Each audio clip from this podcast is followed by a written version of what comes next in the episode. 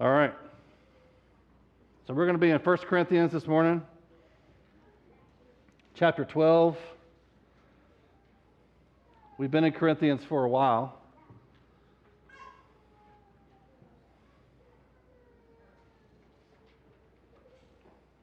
Somehow I've managed to keep the weeks, make the weeks line up with the chapters. This is week 12 and chapter 12. It may not stay that way, but it's a strange alignment, all right? Um, so we're getting into a section in 1 Corinthians uh, about the gifts of the Holy Spirit. And it's, it's really not for that reason, not the gifts, but other reasons, which I'll get to in a minute. I think it's really the heart, this chapter and chapter 13, which is next. This is really the heart of the book. This is where Paul kind of starts to lay out his solutions to this messed up church. If you recall, if you've been with us, the church in Corinth is an absolute mess, primarily because they're, they're heavily divided over all sorts of things. Starting with their favorite teacher, their favorite celebrity teacher that, that you know, comes through every now and then, and they go, Oh, he's my guy, and you know, I watch him online all the time, and I've got all his books, and he, he, my pastor's okay, but, but I really like this guy, you know, and I'm always telling the pastor, you should really listen to him, maybe be a little bit more like him if, if you could, right? That's, that's one issue. And the other issue is that they've got cultural issues with the whole head covering thing, and, and all of that's going on, and a lack of gender distinctions, and all this stuff going on. And, and, then, and then they've, gotten, they've, got, they've gotten all these gifts, right? They've gotten filled with the Holy Spirit, and they're super excited, and it's sort of like, a bunch of five year olds running around with power tools. Right? Imagine giving, I don't know, I won't name any names, but one of these kids that were up here, handed them a big chainsaw and starting it up for them and saying, go to town. It would be heavily destructive, wouldn't it? And, and then they, if you gave them all different tools, what would they probably do? They would start fighting about who has the best one. Well, I really wanted the chainsaw, and all I got was a screwdriver. I don't like my screwdriver. I'd prefer, and that's not fair. And then they start fighting and pushing and shoving. And this is kind of the vibe, okay? This is kind of what's happening in Corinth amid all of this wonderful stuff. Paul planted this church, he loves this church, and it's been doing great stuff. The fact that they have all of this powerful gifts is pretty amazing. But they're kind of doing the wrong thing with those gifts, and that's what he's going to address. Okay, so this is a very divided church, um, which is what motivated Paul to write the letter to begin with. And so here he's going to start kind of giving his prescription for what they should do instead of what they've been doing. Okay? And that's what we're going to get into this morning. So it's a terrible irony that the verses I'm going to read for you have been some of the most divisive scriptures in church history.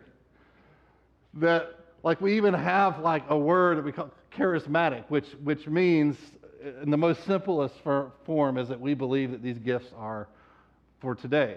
And then we have sort of, a, we'll, we'll say kind of arrogantly, the non charismatics, like the whole world is divided up into people like us and people not like us right? But, but this is, and, and there's been a lot of arguing, some of it not so nice over the years. Things will calm down a little bit, and then somebody will have a conference, and then it'll blow up again, and, and it'll die down a little bit, and then somebody will have another conference, and it'll get, and it's ridiculous because Paul, this is not, Paul was writing this chapter to say, don't be like that. And then we were like, you know, I think we should fight about this, right? And here we are in 2022 with the same problem. So I'm, I'm hoping we can clear that up a little bit this morning. We'll see. We'll see how it goes. So before we read uh, the first 11 verses of chapter 12, I just want to give you one little translation note uh, that I think will help us a lot, which is when you see the word gifts, and the English word gifts, the, the Greek word there is charismata, which is a plural word for charis, which means grace. So, literally, this would be graces, the graces of the Spirit. Now, that helps us because it points, makes, puts the emphasis not on the gift, but on the giver of the gift, which is the Holy Spirit. And that is Paul's solution to their division, as we'll see. His solution is to say there's one Spirit. So there's that, and then look for the word one O N E. You will see it repeated over and over and over again, and it creates a pattern that forces you to see what's real, what Paul's real point is. Okay? All right, so let's read 1 Corinthians 12, 1 through 11. Now, concerning spiritual gifts or spiritual graces, brothers, I do not want you to be uninformed. You know that when you were pagans, you were led astray to mute idols, however, you were led. Therefore, I want you to understand that no one speaking in the Spirit of God ever says Jesus is accursed. And no one can say Jesus is Lord except in the Holy Spirit. So just pause there for a second. This is a little unclear as to what he's talking about. It seems like there's some specific situation or people in the church that he's addressing that are doing something, but the principle is clear enough, right? The Holy Spirit always points to Christ and points to his lordship over us. But then any false spirit, because there can be false spirits and false gifts, false expressions of those demonic spirits, and they are not submitted to Christ, okay? And that's how you tell the difference. So I think there's one is Jesus is Lord, that's important. Number two, there can be false expressions of power that we need to be aware of, all right? And it looks like something like that's going on in the church on top of everything else, right? All right, verse 4. Now there are varieties of gifts or graces, but the same Spirit. And there are varieties of service, but the same Lord. And there are varieties of activities, but it is the same God who empowers them all in everyone. To each is given the manifestation of the Spirit for the common good. For to one is given through the Spirit the utterance of wisdom, and to another the utterance of knowledge according to the same Spirit, to another faith by the same Spirit, to another gifts of healing by the one Spirit, to another the working of miracles, to another prophecy, to another the ability to distinguish between spirits, to another various kinds of tongues, and to another the interpretation of tongues. All these are empowered by one and the same Spirit, who apportions to each one individually as he wills. Let's stop there. So, just a quick, fast definition of some of those gifts. All right. Word of wisdom would be like solving problems or knowing what to do by the Spirit. I'm going to say by the Spirit over and over again, right? So, we're not talking about your own like experience or know how.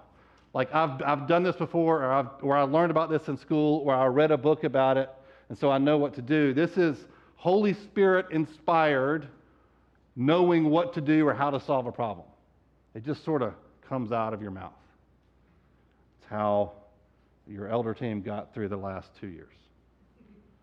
Never knew what to do, just did things that seemed right, and it turned out God blessed it. I'd say that's like a gift of wisdom, right?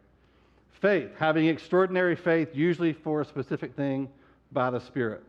Gifts of healings. This is an interesting one. The word healing there is plural. So, gifts of healings, meaning each healing is a gift. It's not a, there's not a gift that you have that everybody you pray for will get healed. Though it does seem like some people just God gives lots of gifts of healings to, more than others. But this is saying, Paul is saying, like each gift, each time you pray for somebody and they get healed, you would say that's, that was a gift of healing. The next one I might ha- have it, but that one I had it, right? Miracles, breaking natural laws by the Spirit. Like one example that just immediately comes to mind is Peter walking on the water. That's a miracle. Prophecy, the Spirit speaking through someone for the building up of the church. We'll talk about that more, prophecy and tongues, in chapter 14. He has some more specific things to say about it there. Tongues, speaking a heavenly language unknown to mankind, or a human language unknown to the speaker by the Spirit. An interpretation of tongues will be the ability to interpret tongues into your native language. But what I want to show you is none of that's the point of this chapter. The point here is not to analyze each of the gifts and decide which one you have as, as if we're handing out power tools and everybody gets to have one. That is not the point here. And that's how often we've, we charismatics have treated those verses. And we, we, there are a whole like tests, you can spiritual gift tests, which are really personality tests with the gifts kind of imposed on them and using that language instead of the language of psychology. And so maybe these are not personality types either. Each one, and they're not natural gifts. They're given by the Spirit. They are manifestations, Paul calls them, of the Spirit. So one way you can say is they're graces of the Spirit. Another word you could use is manifestations. It's how the Holy Spirit expresses Himself through you. It is not how you express yourself through the Holy Spirit. That's a whole different thing. So, this is all about the Holy Spirit and what He's doing through you, expressing the heart of Christ and the mission of getting the mission of Christ done through you supernaturally. Gordon Fee says, great quote, Paul's argument is entirely ad hoc, I mean, just off the top of his head, reflecting the Corinthian situation itself. Therefore, his own concern is not with instruction about spirit gifting as such, their number and kinds. That is the fascination of a later time, our time. Indeed, the list of nine items is neither carefully worked out nor exhaustive. It is merely representative of the Spirit's diverse ways of being present among them. So we get a more list in verse 28, which we'll get to in a minute. We have Romans 12 is another list. Ephesians 4:11 is another list. None of them are meant to be an exhaustive list where you can put them together and give people a test so they can figure out what gift they have. That's not his point.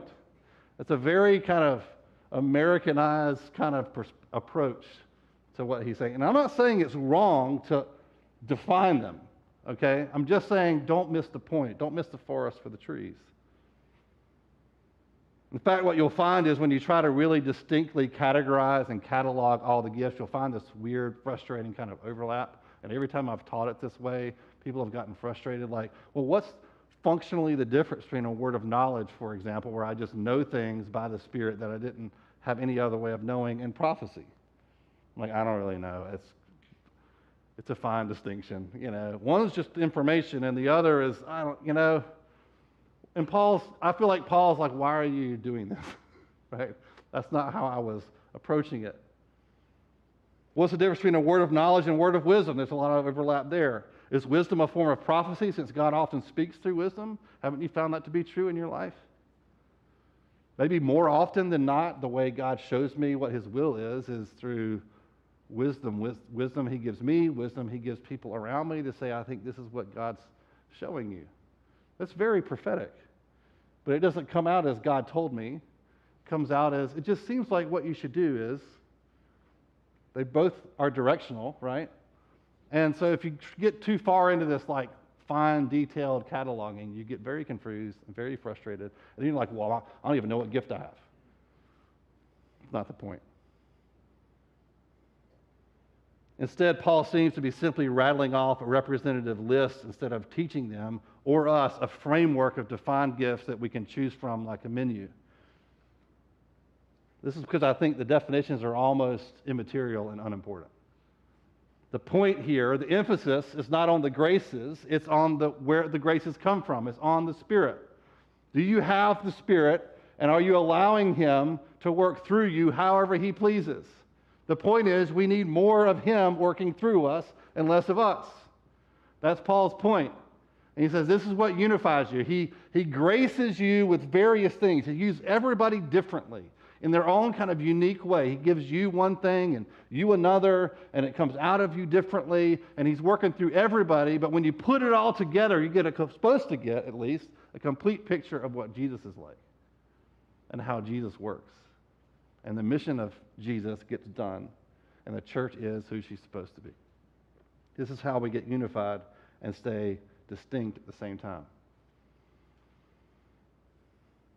We need to receive, welcome, and submit to the Holy Spirit in whatever way He wants to manifest Himself through us.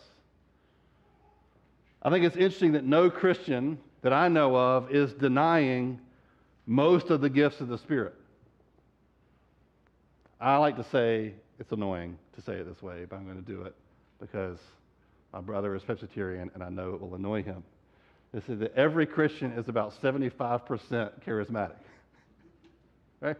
Nobody's going around going, I don't believe in faith. The, the gift of faith is for today. I don't believe that wisdom is for today. I don't believe we should be serving one another because the gift of service is not for today. Nobody's saying that. We're really just arguing about tongues and prophecy, which ironically is exactly what they were having a problem with. And it's why Paul has to dedicate an entire chapter just to those two gifts. Nothing has changed.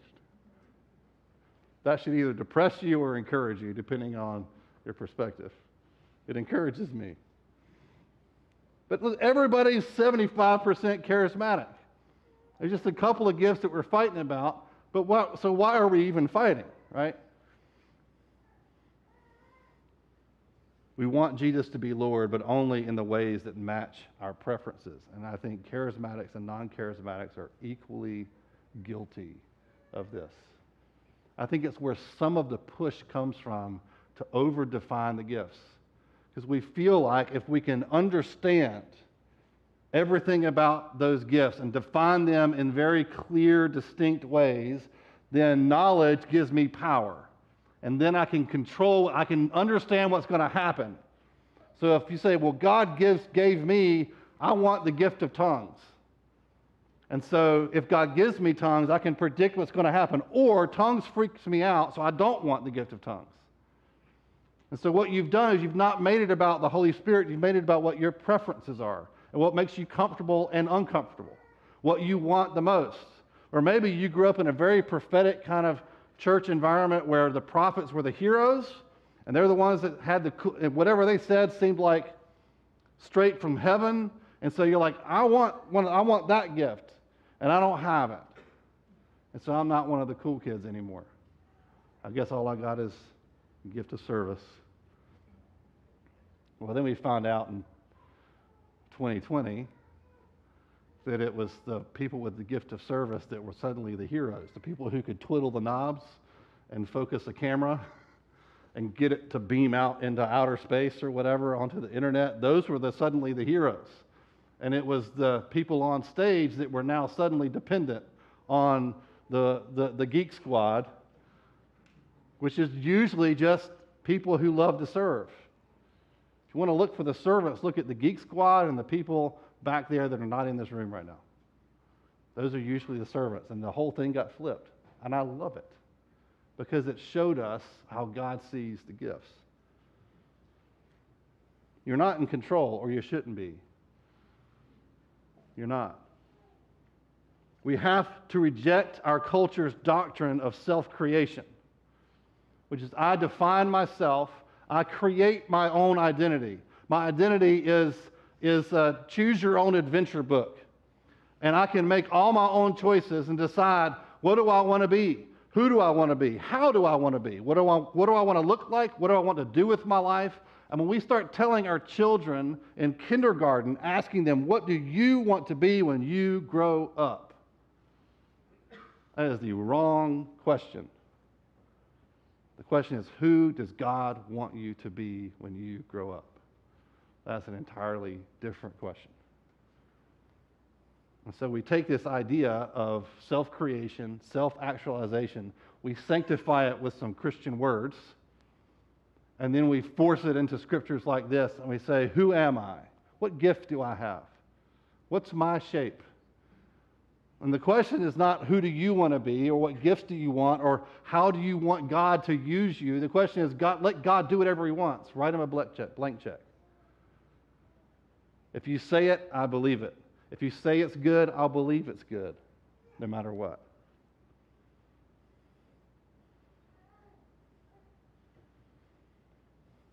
So let's read on chapter 12, verses 12 to 31. For just as the body is one and has many members, and all the members of the body, through many, are one body, so it is with Christ. For in one spirit we were all baptized into one body, Jews or Greeks, slaves or free, and all were made to drink of one spirit. For the body does not consist of one member, but of many. If the foot should say, Because I am not a hand, I do not belong to the body, that would not make it any less part of the body. And if the ear should say, Because I am not an eye, I do not belong to the body, that would not make it any less a part of the body. If the whole body were an eye, where would be the sense of hearing? If the whole body were an ear, where would be the sense of smell? But as it is, God arranged the members in the body, each one of them as He chose, not us. If all were a single member, where would the body be? As it is, there are many parts, yet one body. The eye cannot say to the hand, I have no need of you, nor again the head to the feet, I have no need of you. On the contrary, the parts of the body that seem to be weaker are indispensable. And on those parts of the body that we think less honorable, we bestow the greater honor, and our unpresentable parts are treated with greater modesty, which our more presentable parts do not require. But God has so composed the body, giving greater honor to the part that lacked it, that there may be no division in the body, but that the members may have the same care for one another. If one member suffers, all suffer together. If one member is honored, all rejoice together. Now, you, in case you missed the point so far, you are the body of Christ and individually members of it.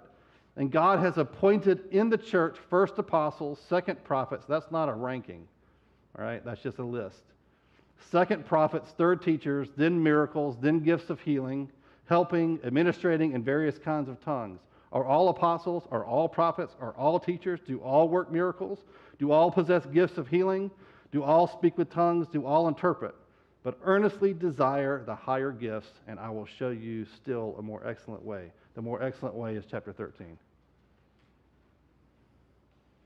Not everybody has all the gifts. Okay, so do you get the metaphor here? It's simple, but really profound. We're a body. Think about an actual physical body.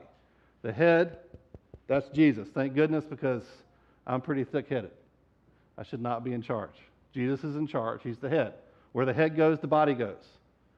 It's the director, it's the power center, it's, the, it's where the deciding happens. He's the decider, as George Bush famously said. Not, he's not talking about Jesus, talking about himself. So here, where do we fit? We're the rest of the body, and we're not the whole body, we're little parts. We're little parts of it. I'm like the joint on the tip of the pinky finger, right? I'm, I don't even get a whole finger. Like I'm just this little bit, this useless little tip right here that I can never get to do right when I play guitar. It just sticks out like this and does nothing. Like maybe that's maybe you're with me on the finger, right? And it's just the worst finger, right? Somebody's the thumb, different parts, they're all important, right? Even though maybe this finger is the least seems the least useful, if, if somebody comes along and chops it off in some kind of machinery, what does my entire body do? My entire body hurts. My entire body stops what it's doing and can only feel and focus on the fact that it's now missing a finger. It has been removed. It doesn't think to itself, that, that pinky, I didn't need that pinky anyway. I mean, I wasn't really using it. I mean, I can, I can pick with these fingers. I don't need it, right? That's not what you think. You think that hurts. And you go running around probably like a crazy person trying to figure out how to fix it, right? This is how the body of Christ is supposed to be. So the first thing you need to hear is I think a lot of times people think my presence doesn't matter. I'm not doing anything today at church. I'm not teaching Sunday school. I'm not, you know, bringing food. I'm not doing anything on the stage. So it just seems like my presence doesn't really matter. I'm just the annoying pinky that just hangs there and does nothing. I'm the appendix of the body of Christ. So what does it matter if I go or not? What does it matter if I am present or not? What does it matter if I reach out to people or not? I'm just not that important. And that is a lie. I think most of the time when people drift away, it's because it started with not like being, I don't like this. Some people are like that. Most of the time, it's because you actually believed at some point that you didn't matter. And what the Holy Spirit says through this metaphor is every single body part matters. Every single one. And this is also how we need to see each other. I need to look at other people, even the ones who don't seem to be producing like we want them to, or being a positive influence the way we want them to be, to be. and not look at them and say, We have no need of you, Paul says. We have no need of you. it's all right if we just, if you get chopped off. No big deal. That's an ungodly, divisive attitude. And that's apparently part of what's happening in the church here. If you don't have some of these gifts, you don't have some of these abilities or talents or skills, you're just not as important and you're sort of just ignored. Verse 28 gives us another list, and there's some overlap. I'm not going to go into that list. I just I do want to point out verse 18, which I think is the heart of the matter. He says, But as it is, God arranged the members in the body, each one of them as he chose. If you are here this morning, in person or online, it is not by accident. And the gifts God has given you, the way God expresses himself through you, and uses you to, to, to bring impact to the kingdom of God is by His design and His choice, and only His choice. Your, and, and so your job is not to, to, to, to just sort of float around wherever you will. Your job is to find your seat and get in it. Your job is to get to work in the body of Christ. Your job is to get connected, plugged in, and start letting the Spirit work through you and not, not standing around going, Well, I don't like the way he wants to use me, or I'm worried that he's going to do something weird. I'm worried I'm going to, like, what if something supernatural happens? How do you become a Christian? That's the most supernatural thing you have ever experienced. God is super weird. He is super, he does weird things. By weird, I mean unnatural. He is not beholding to his creation in any way. I mean, we serve a God who called one of his disciples who is no more um, qualified than anybody in this room, Peter. He said, Get out of the boat and come here. And Peter gets out of a boat and walks on water. That is amazing to Peter and amazing to us, but not amazing to God because he's like, I'm not beholden to my creation whatsoever. I am Lord over it. I do what I want. I use who I want. And if I want to do something weird, I'm going to do it. We're going to talk about tongues later, but I think one of the, I, I speak in tongues and almost every day, and almost every time I speak in tongues, I wonder what in the world is this for? Like, I know the doctrine, okay? I know what the Bible says, that it's good for the heart and expresses inexpressible things. I, okay. But it's super weird. Okay? And I know that God could accomplish the same thing, whatever it is that tongues is doing in me and doing in the, the Spirit. He could do all of that without me having to do some weird thing. Right? Logically, it makes no sense. And that's, I think, part of the point. It is part of the point. It confuses me. It irritates me a little bit. They got to be weird in order to do. I just would rather not be weird. And it c- confronts my need to control and own and predict what's going to happen to me and what he's going to do and how he's going to use me. And it requires me to let go and let God, as they say, every time. And I've been speaking in tongues for like, I don't know, 30, 40 years. And every single time I'm going, oh, uh, why? Why, God? Why'd you do this? Why, why'd you, what's this for? It seems like a weird thing for you to be doing. And he goes, yeah, get used to it. I do weird things. We, we, we are believers in a God who died and then rose again three days later. Who allows people to get cancer and then heals them from cancer, who allows Lazarus to die and then shows up late on purpose just to raise him from the dead. Wouldn't it have been more efficient for you to just show up earlier or just pray from a distance he would have been healed? Why do you do the things you do? And God says, I'll explain some of it, but most of it I won't. Your job is not to try to define everything so that you control everything and so that you can pick and choose the things that, that you're comfortable with God doing through you. Your job is to say, I am submitted to the Holy Spirit. Jesus is Lord. And that's it. Use me however you want to. The people that have had the biggest impact on the church throughout history have been the people that have done that. God, use me however you want, and I'll do whatever you ask me to do. This is why they're the graces of the Spirit and not the graces of you. so, verse 18, I think, is challenging because it shows us that even your place, let's just talk about Living Hope Church for a minute. And if you're not a member here, this is not like a sales pitch, um, other than to say, hurry up and find a church, right? Your, your place in here, where you fit in this body, what body part you are, how you're attached, is by God's design. And you need to find it with like it's an emergency. Because this is where the significance of your role is in life. It's derived from your connection with the body of Christ. Any significance you find apart from being connected to the body is a vapor. Christianity is not a solo mission. We need everybody. Somebody's got to be the sphincter. You knew it was coming.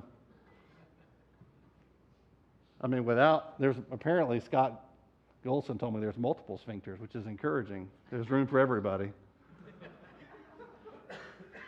but boy, when the sphincter stops working, man, it's no good. It's no good. If you're older, you understand what I'm talking about. You gotta, anyway, I'm not going down that road too far. I've already gone farther than Alan wanted me to. But everybody, your, this is where your role in life is defined. This is how you define what's meaningful and what's not meaningful. Is, is, are you connected to the body or not? The world offers you a facsimile of significance, meaning, and connection, but it will always disappoint you.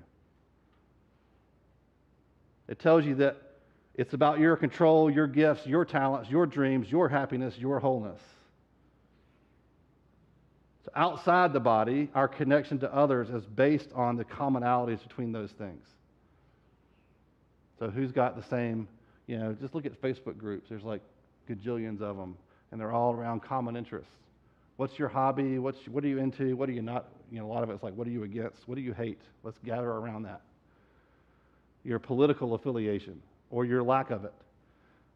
Your talents. Are you artistic or creative or a musician or you don't like creative people or you don't like musicians or you like this kind of music and you hate all other kinds of music like what and everybody's kind of gathering around these common things and and we just walk around like cataloging our interests and seeing who they align with and that's who i'm going to be friends with and that's who i'm going to connect with that's the world's idea you either have lots of diversity with no unity or you have lots of unity with no diversity when you get that.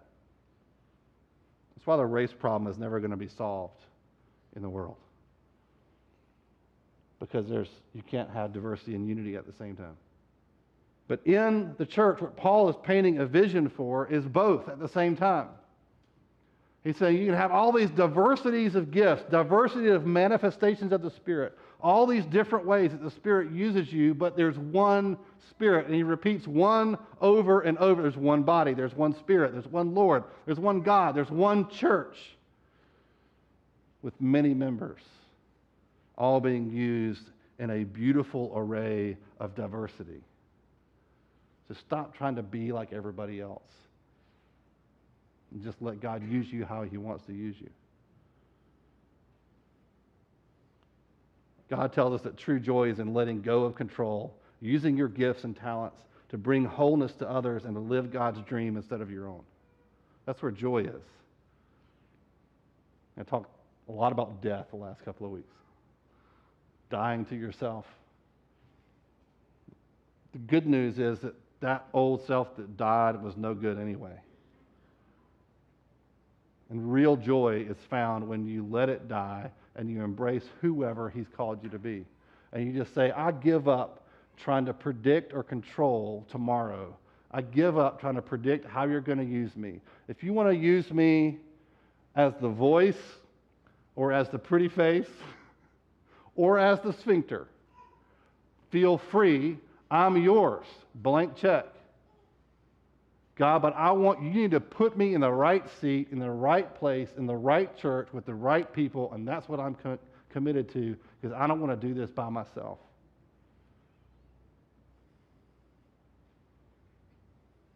You don't get to choose how you're arranged in the body. If you're a member of Living Hope Church, then you need to get to work where He's connected you. Getting to work begins and ends with allowing the Spirit to manifest Himself through you in whatever way, with whatever gifts He sees fit. Nothing held back, no reservations. So here's my challenge to you this morning as we close give the Holy Spirit a blank check as much as you can. I love the song No Compromise. I'm giving, and I was chuckling to myself like, God, God wants this from us. He wants us to say this, but it's sort of silly because we, He already has it. He already has you, He already has control over your life. All we're doing is submitting to it. So the idea of giving Him a blank check is kind of like, look, he, it's not like you're giving Him permission. God never needs your permission for anything. He doesn't need your forgiveness. Please don't ever do that. Don't ever say that. You just need to forgive God. That is blasphemous, terrible. You need to repent of, of judging God and having being angry against him, but you don't forgive God. God already has authority over you. The blank check is you just acknowledging it. You just saying, okay, Holy Spirit, you're in charge. I acknowledge your lordship over me. I'm not going to fight with you anymore. I'm not going to wrestle against you. If you want to make me look like an absolute fool, then so be it. I will be a fool. If you want to put me in the back, in the quiet, and have me do things that no one sees, so be it. If you want to put me in front, because a lot of you, God's called to do things up front, and you are resisting. You're like, mm mm, don't stick that mic in my hand. And you sit here week after week, and the Holy Spirit stirs in you something to say, a message and you maybe you go, well, I'm not prophetic. I don't really, I don't know if I even believe in all that, so I can't be what this is. It's just my thoughts. You know, by definition, you will always question whether something's from God if it's from the Holy Spirit because it's not from you. It's, it's from the Spirit. And so it's going to feel foreign. It's going to be like, wait a minute. I don't know. I don't know if I should go talk to that person and ask them if they're okay and if I can pray for them. That's probably just me or I don't know where that's coming from. It's because it's coming from the Holy Spirit. And what's the worst thing that can happen? You stand up and you say something true, or you go over and pray for somebody. Like, is that a fail in any way, even if God didn't tell you to? Like, what if you lost? Take a risk. You got a 50 50 chance of being right. What are you losing? You won't find out until you do it. You won't find out until you say it. I can tell you from experience. You will not know if what you're compelled to do or compelled to say is from the Holy Spirit or from you until you do it. So if you sit there and do nothing, you'll never find out if it was from God or not. And so there's this willingness when you write him a blank check, you're saying, I submit to you in whatever way you want to use me, and I will do it. Whether it's in front and gets honor or is hidden away, I'll do it. That's where God wants us. And this is where unity is, by the way, is when we're all doing that. We're all pressing in to saying, I'm submitted to Christ. I'm by being submitted to the Holy Spirit. Do what you will. Use me however you will. Whatever it costs me, I'll do it. Whatever, however intimidated or scared I am, I'll do it. And when we're all doing that thing, the church just hums like a well oiled machine. It's a beautiful thing last night at the men's thing, I was standing there, and it's like the church was just humming the way it's supposed to hum.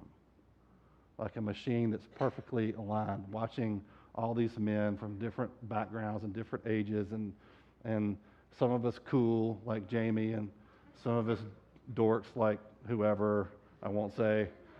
Um, and the whole thing is just working. And you all know what I mean when you're in that kind of environment and the whole thing is working the way it's supposed to work. That's a beautiful thing, and that's the way, the only way to get there is if we're all submitted to the Spirit. So that's what I want to pray for. Why don't we stand up?